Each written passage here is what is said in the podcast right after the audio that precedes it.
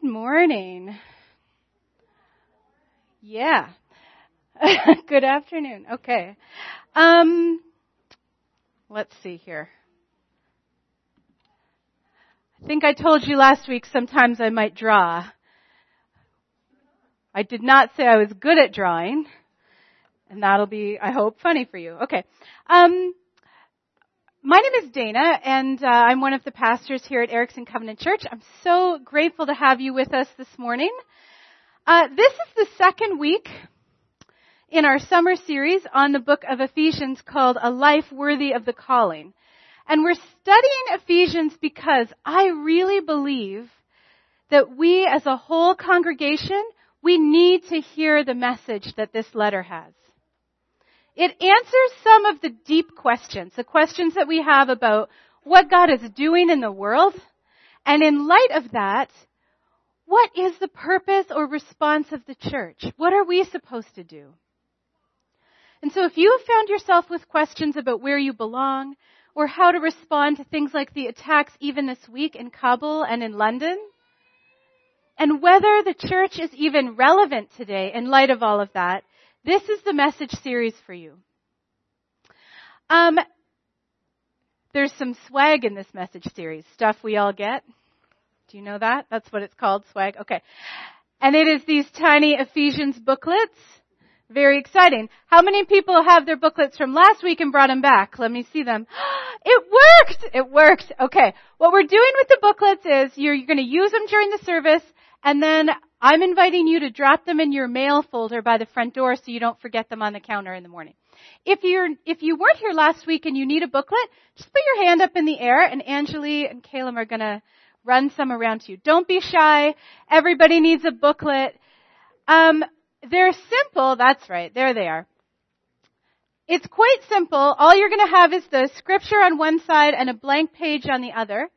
And this is because the author of Ephesians, his name is Paul, and he's kind of wordy, and so his sentences get all like confusing and mixed in together, and if you're not looking at it, you can really get lost in all those words. So I want us to be able to look at it together. You can feel free in this booklet to circle stuff, underline things, make notes, draw pictures. That's why there's no lines in your booklet, because some things in Ephesians are easier to understand in a picture than in a sentence. So let me recap a couple of things from last week. Paul wrote this letter from prison, and it was intended to be circulated among a number of little churches in Asia Minor.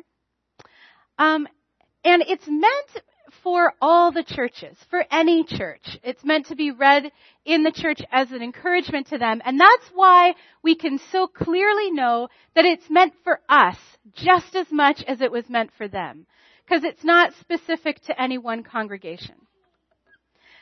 The other thing that we talked about last week is that the congregations hearing this letter read to them, they would have been struggling. They were facing persecution from the Roman government to the point where Christians were being killed every day because of their faith. And there was also a lot of infighting within individual congregations, primarily because of different cultural backgrounds. People are trying to one-up each other and jostle for position. And so it's not an easy time to be part of the church. And people would have been wondering, is it time for me to just quit this thing? Like, is it time for me to step out? And hearing from Paul would have been very helpful. Now, last week, the main point of the entire sermon, although there were many good points that you can hear on the podcast, but the main point is this, that God has a plan. God knows what he's doing. And the plan is this. God is gathering up or reconciling all things through Christ, things in heaven and things in earth. The great cosmic plan that God is enacting throughout history is to reconcile all things to himself through Christ, and the church is part of that plan. So today we're going to pick up this letter in Ephesians chapter 1, verses 15 to 23, which is page 2 in your booklet. And I'm going to read that for us now, so you can follow along with me. I have heard of your faith in the Lord Jesus and your love toward all the saints. And for this reason, I do not cease to give thanks for you as I remember you in my prayers. I pray that the God of our Lord Jesus Christ, the Father of glory, may give you a spirit of wisdom and revelation as you come to know him, so that with the eyes of your heart enlightened, you may know what is the hope to which he has called you, what are the riches of his glorious inheritance among the saints, and what is the immeasurable greatness of his power for us who believe, according to the working of his great power. God put this power to work in Christ when he raised him from the dead and seated him at his right hand in the heavenly places, far above all rule and authority, power and dominion, and above every name that is named, not only in this age, but also in the age to come. And he has put all things under his feet and has made him the head over all things for the church, which is his body, the fullness of him who fills all in all. So, we're going to notice some things together. The first thing I notice in the two opening verses is that Paul is expressing how grateful he is for the believers. Remember that he's been in prison for a long time. And this letter is circulating to churches that he may not have visited for a few years. And there would be all kinds of new believers since he'd been there last, and he hasn't met them. But he's heard about them. And what he hears is that first, they believe in Jesus, and second, they love the saints. Now, the saints in here, it's not fancy. These aren't special Christians or shiny Christians. It's not like that. It just means all the other believers. So what Paul has heard is that they believe in Jesus, and they love the other believers. And those two little, right, those are little facts, are enough to make him so grateful for them that he can't stop thanking God. We take so many things for granted, even the very presence of other believers in our lives, right?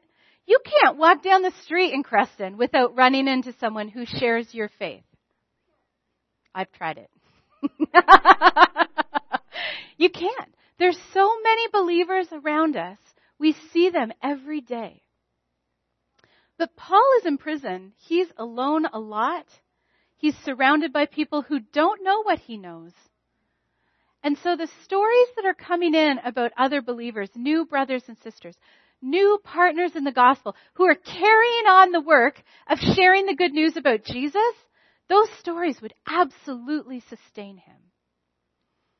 Because the fact of those people coming to faith means that his life, his work, his sacrifice were worthwhile. If you have counted everything lost for the sake of other people coming to know Jesus, which Paul did, then it is the deepest joy when you find out it's happening. And so he is grateful for them and he's praying for them. And verses 17 through 19 in the booklet are the content of his prayer. And I want to talk about the prayer in two parts. When you read verses 17 to 19, like as a person who just read it out loud, it's hard to know where to take a breath. It's one incredibly long, complex sentence, and it's hard to dissect it. But if you pay attention to the grammar and what all those little commas mean, what you find is that Paul is praying one main prayer, and then tucked in the middle, he's listing three reasons that he's praying that prayer. So I'm going to do that work for you, and you can add, what I did in my booklet is add brackets in, so I could tuck the reasons away and then understand the content of the main prayer, and you can do that too. The brackets go at the start, the opening bracket, at the start of verse 18, right before the words, so that. And the closing bracket goes halfway through verse 19 after who believe. So if you put that bit in brackets, those are the reasons. We'll come back to those. But what I want to do first is just read the main prayer. The main prayer reads like this. I pray that God may give you a spirit of wisdom and revelation as you come to know him according to the working of his great power. So all the believers that he's thankful for, this is what he's praying, that God would give them a spirit of wisdom and revelation according to the working of his great power. Isn't that an interesting prayer? I would expect that Paul would be praying that their suffering would be alleviated, or praying that the Romans would be defeated once and for all. But he doesn't. In the midst of that chaos, he prays for wisdom and revelation. He prays for a kind of knowing. Remember last week we talked about how believers, even we as believers, we have a felt identity, like an identity that we experience all the time. And for these guys who are receiving the letter, it was like they feel oppressed, they feel frustrated, they feel isolated, fragmented. But then we also felt identity, we also have a true identity that Paul is drawing our attention to, which was holy and adopted and reconciled.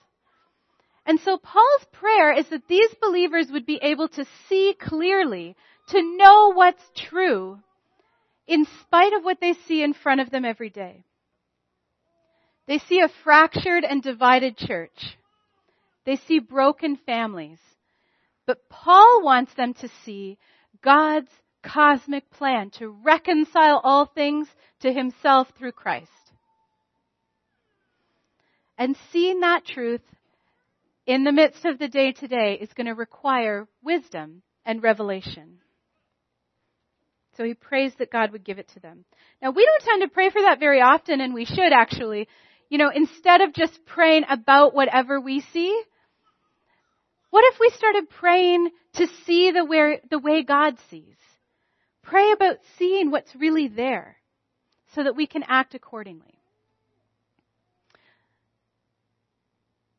So Paul's prayer for these fellow believers, that they come to know God more and that they'll have a spirit of wisdom and revelation. And then in verse 8, the start of our brackets, verse 18, I'm sorry, start of the brackets, he says, so that.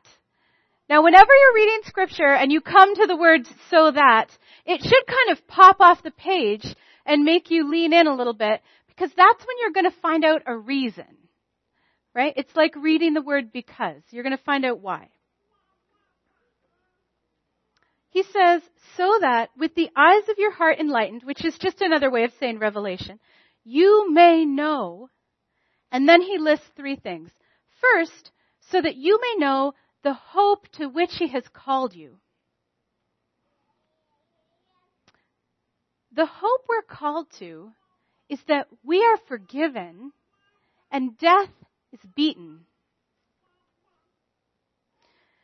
As Christians, Christians believe that death is literally beaten and robbed of its power because Jesus rose from the dead.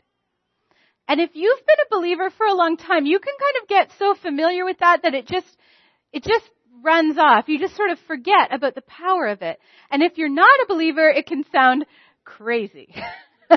I get that.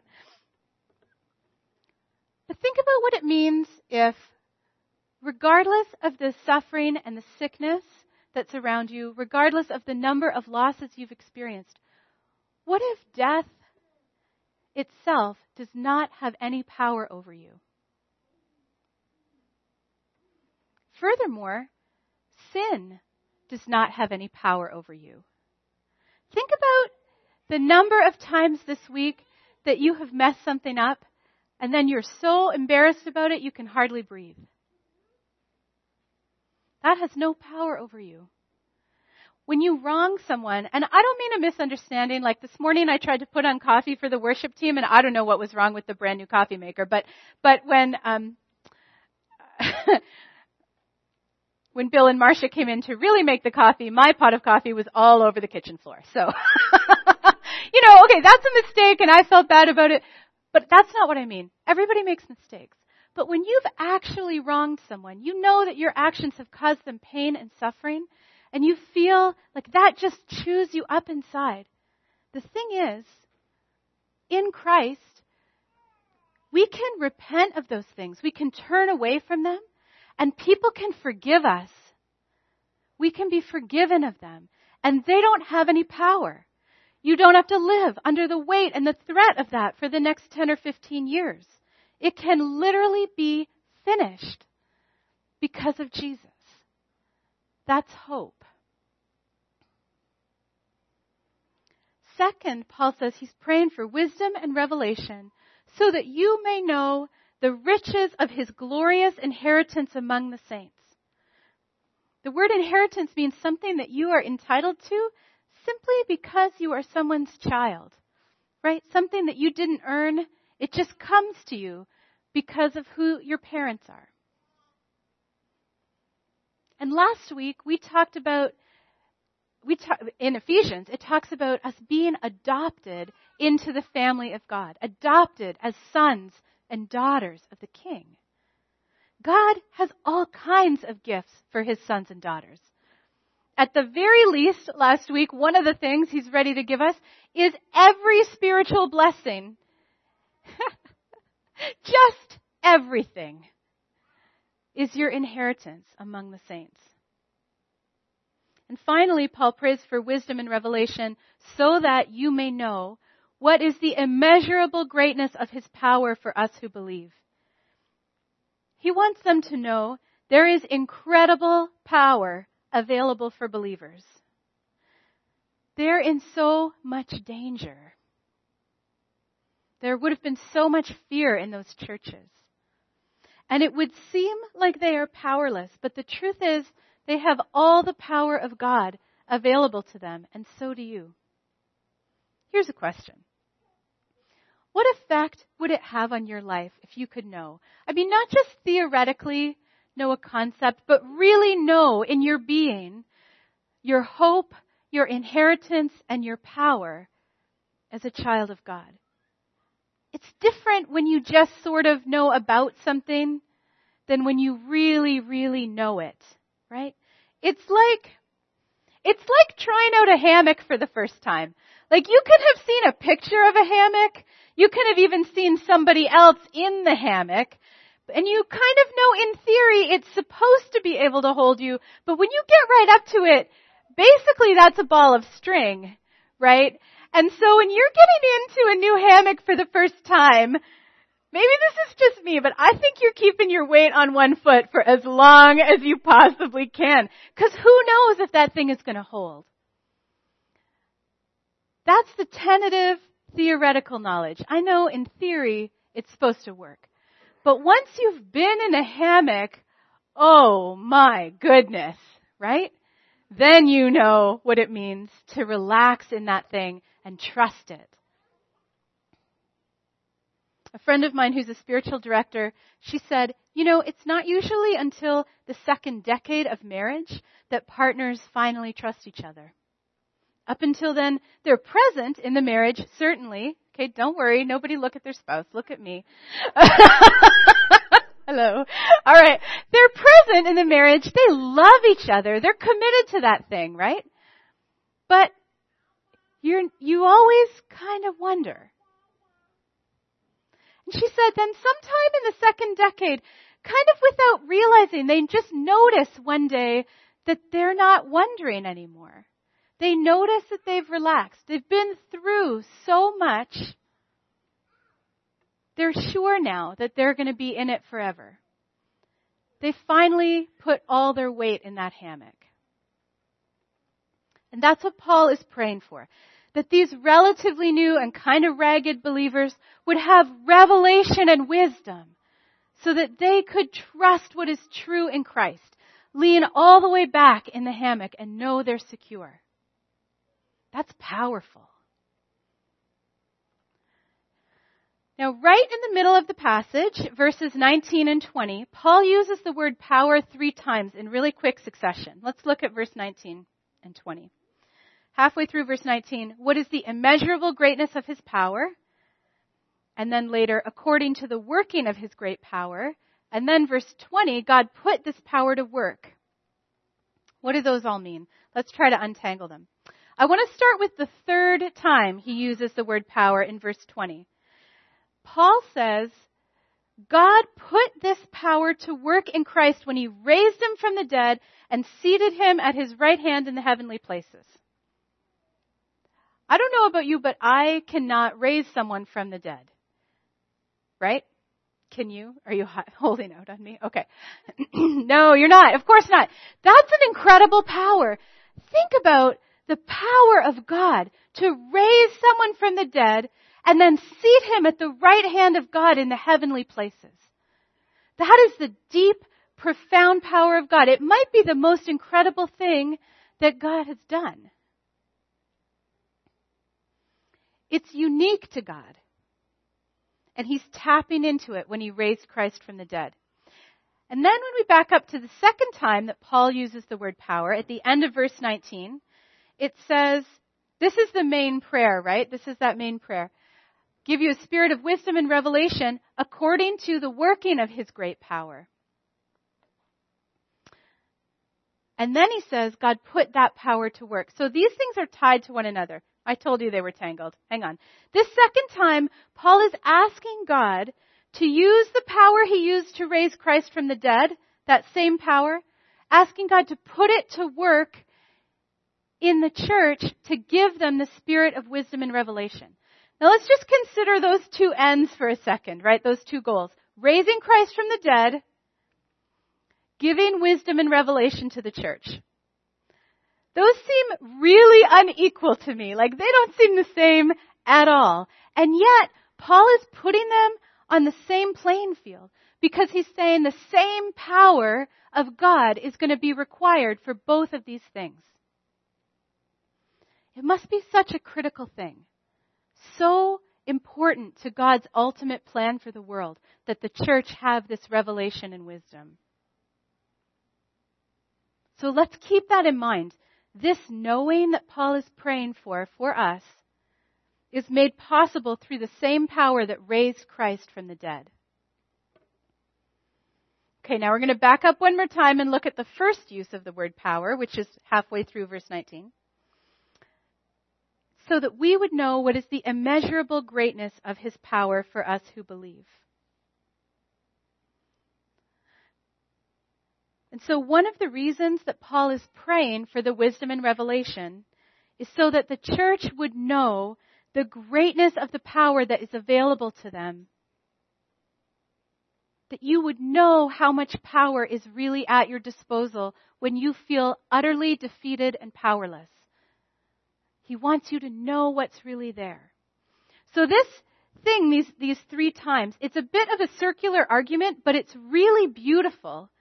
Paul is praying that God would use the power he used to raise Christ from the dead to give a spirit of wisdom and revelation to the church so that the church would know how much power is available to them.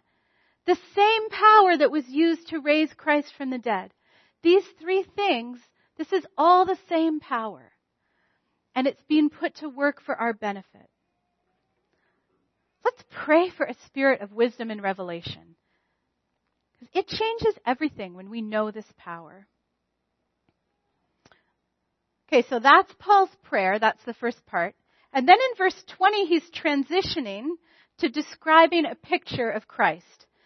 And we're going to notice some words in this section together about the position that Christ has in the world. Let's look in verse 20. It says, when he raised him from the dead, and then in verse 21, that he's far above all rule and authority. And then later, he's above every name that is named. Verse 22, he put all things under his feet and made him the head over all things. All those positional words, above, raised, over, and under his feet. I have those all marked with little arrows in my booklet. Here's the picture that Paul is painting. I'm going to draw it for you. Get excited. Are you getting excited? Okay, I thought so. Okay. Christ is raised up and seated at the right hand of God in the heavenly places. These are the heavenly places. I'll put a cloud.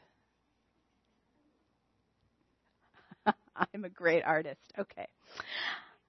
And he is above all the rule and authority, all the power and dominion, every name that is named. I'm not writing all that stuff out, but this is all of the stuff that is in their way, all the stuff that threatens them. Christ is far above all of this stuff. And in fact, Paul says, God put all of these things under his feet. Now, here's my real artistic ability. These, my friends, are the feet of Jesus. All right. Christ is seated up in the heavenlies, all the other stuff underneath the feet of Jesus. He's over everything. Let's think about it. All rule and authority. So, all oppressive government regimes, all unjust laws, every kind of emperor, king, Caesar, every soldier, every boss, every president, every dirty cop, every teacher. Christ is over those. He's over all power and dominion. So every physical violence, every spiritual power, every slavery, every colonization, every darkness and fear and terror, every stronghold and evil that we sense but we can't see, Christ is over those. Every name that is named. Every politician, every corporation, every bank. Every idea is so pervasive that we can't even see it anymore. Money and sex and capitalism and individualism and greed and materialism. Everything that has power in our lives that pushes against us and forces our hand in a particular way. Christ is over those. They are, all of them, under his feet. And to these struggling churches, Paul is saying, all the things you're afraid of and are firmly and decidedly under the feet of Christ for all time. And that alone would have been an incredible assurance. But he goes on from there. In verse 23, he says this about the church. The church, which is his body, the fullness of him who fills all in all. It's a side comment, like kind of tucked away at the end. We could almost miss it, but it changes the game. The church doesn't exist down here. Even though they might feel like they're stuck in these oppressive forces, stuck under the authority and power, it doesn't live there. The church sits here in the drawing, between the head and the feet of Christ is the church. It's his body. Now, just in case you don't think that one little verse about, or the one little word body, is convincing enough, if you turn the page in your booklet to next week's page, and we're going to look at Ephesians chapter 2 and verse 6. Verse 6 is talking specifically about the church, and Paul says this: he raised us up with him and seated us with him in the heavenly places in Christ Jesus. He uses the exact same words, raised us up, seated us in the heavenly places. The exact same words that he uses back in chapter 1 and verse 20 to talk about Christ. So all of the positional things that are true of Christ are also true of the church.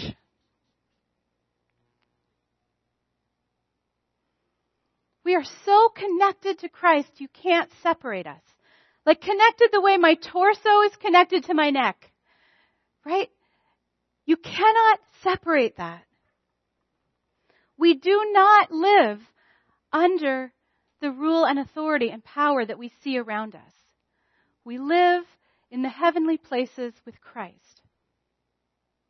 Now, it's not each one of us individually, right? I'm not confused about me, myself, being the fullness of Christ.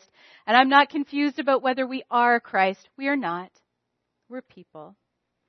But Paul says the church is the fullness of him who fills all in all. So Christ is filling everything in the world. And the church is the fullness and completion of Christ. Not individuals, but the church, the global church, all the believers, yes, the completion of Christ. And all that Christ is going to do to fulfill the cosmic plan of God, all the work, all the planning, all the miracles to reconcile everything to God, he is going to do that through his body, through the church, which is you. So when we hear this plan to reconcile all things to God and we think, I don't even like my neighbor, how am I going to be reconciled to all things? Right? How is he going to do that? Well, y'all are the body, friends. You are the hands and feet. You are the shoulders and knees and the strong back of Christ. You are the eyes and the ears and the mouthpiece of God. How's he going to do it? Through us. That's what we're called to. This is not a game. We need to get ready for this work. It matters.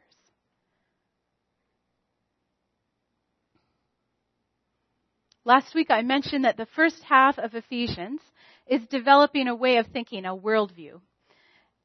And the worldview that Paul is creating for us is this.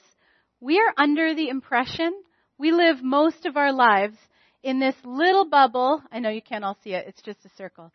This little bubble called the here and now, where we're just consumed with our own life and whatever's going on in our day-to-day reality. We feel stuck in this season of time and trapped in the midst of all the oppressive forces that are stronger than us. But that is not the truth. The truth is that we as the church were chosen, remember this from last week? Chosen way back before the foundation of the world for a plan that extends all the way to the fullness of time. And far from being stuck down here, we are seated in the heavenly places with Christ. We are part of Christ, his body. And through his body, through us, God is bringing to completion his plan to reconcile all things to himself. That's the worldview that Paul is offering. Now, why does a worldview matter? Let's think about being in prison. I think that being arrested must be an utterly humiliating experience. When Paul was arrested, it meant being stripped and beaten and mocked and ridiculed, and then either chained to a wall or locked behind bars in a cell. It would be cold, you would be hungry, you would be alone. And so if your worldview, the way that you think and understand the world, is that the here and now bubble is all that there is, then prison is a serious limitation. I mean, that's the end of the road. And I think that you would start to turn inside yourself. You would be scared, hopeless. You might pray to be released or even to die. But if you have a worldview like this, where you understand that no matter where I am seated with Christ in the heavenly places. I am one with all other believers. And I am a critical part of God's plan to reconcile all things to himself. Then it's totally different. Because you can draw comfort from the fact that other believers are praying for you, are working alongside you. You can submit to the prison authority, knowing that that is temporary and eventually will be subject to the authority of Christ. You can even honestly look around you and ask, why does God have me here? Who in this place is not yet reconciled in Christ? And how can I make that happen? And that's exactly what Paul does. While he's in prison, he willingly submits to the authority of the guards. In fact, one time, God sends this earthquake that is so powerful that it opens all the doors to the prison and breaks all the chains. So all the prisoners are just like standing around free as a bird. And the guards fall unconscious. You have a prison full of guys who are not chained anymore and not locked behind any doors. All the doors are open and the guards are unconscious on the floor. And you think that they would run. But while they're there, Paul convinces everyone to stay put. He's like, guys, let's just hang out for a minute. Why does he do that? They could have been out of there. They could have been free. He does it because when the guards wake up, they are so scared that the prisoners would be gone. And then they look around and they see them sitting there. They're so overwhelmed by that. They ask, what are you doing? Why are you doing this? And then Paul gets to tell them about Jesus. And they and their families become believers. So right in the midst of being in prison, he's participating in God's plan to reconcile all things to himself. He is committed to that plan, even if it costs him his life, which it does eventually, because he knows that even death has no power over him. He's already raised to life in the heavenly places with Christ.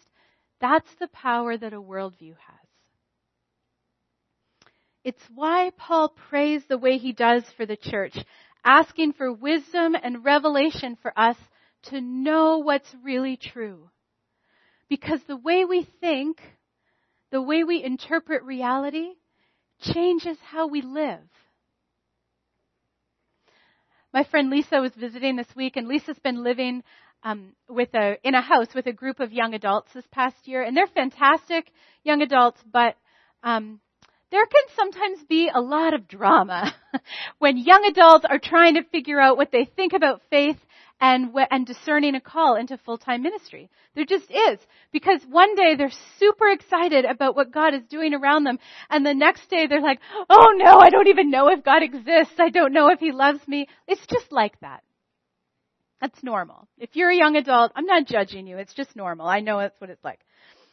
So Lisa was reflecting how much less drama she has in her life now that she's in her 40s. And it's not because the world stopped throwing curveballs at her. You know, in the last 3 years, Lisa beat cancer and lost her father and started looking for a new job after 20 years in the same ministry. There's a lot of stuff in her life.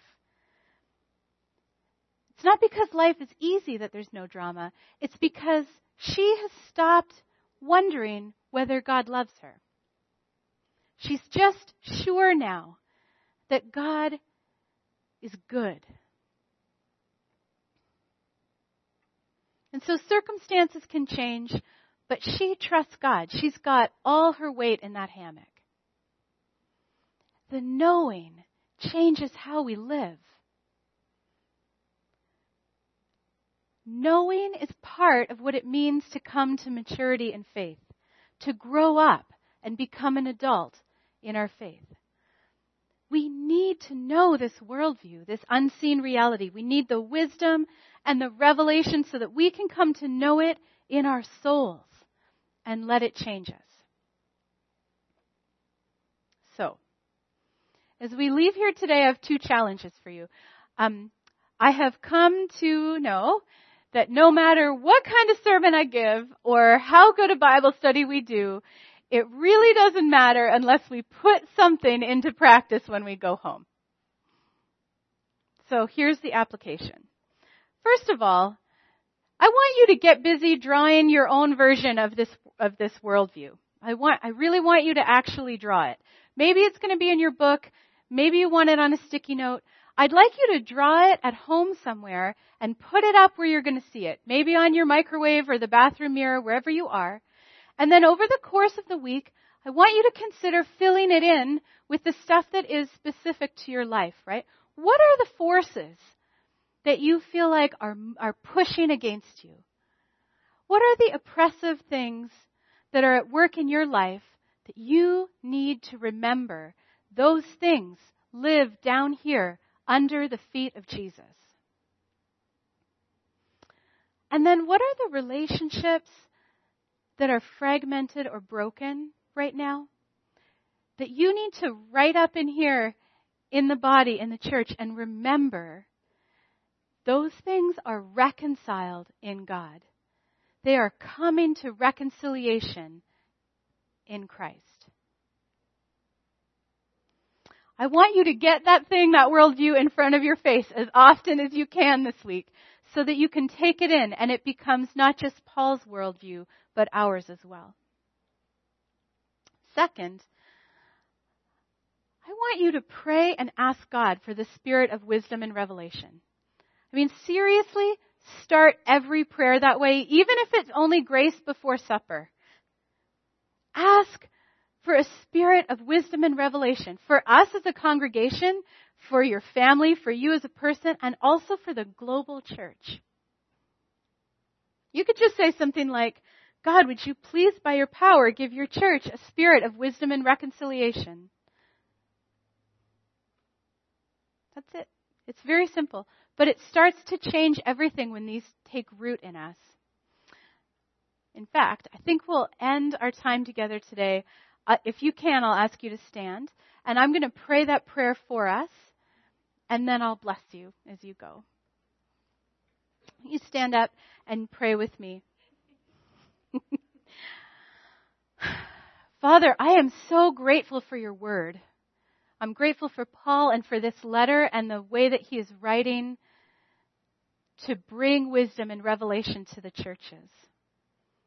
And so, God, would you please, by your power, give us today, give your church a spirit of wisdom and revelation so that we would see what you see and live in light of the power available to us in Christ. Amen. And I'm going to bless you as you go. Here's the benediction for you. People of God, go forth from this place empowered by the Holy Spirit to fulfill your high calling as servants and witnesses of Jesus Christ. And now may the risen Christ go with you, above you to watch over you, beside you to befriend you, within you to empower you, and in front of you to show you the way. Amen. Thanks, everyone.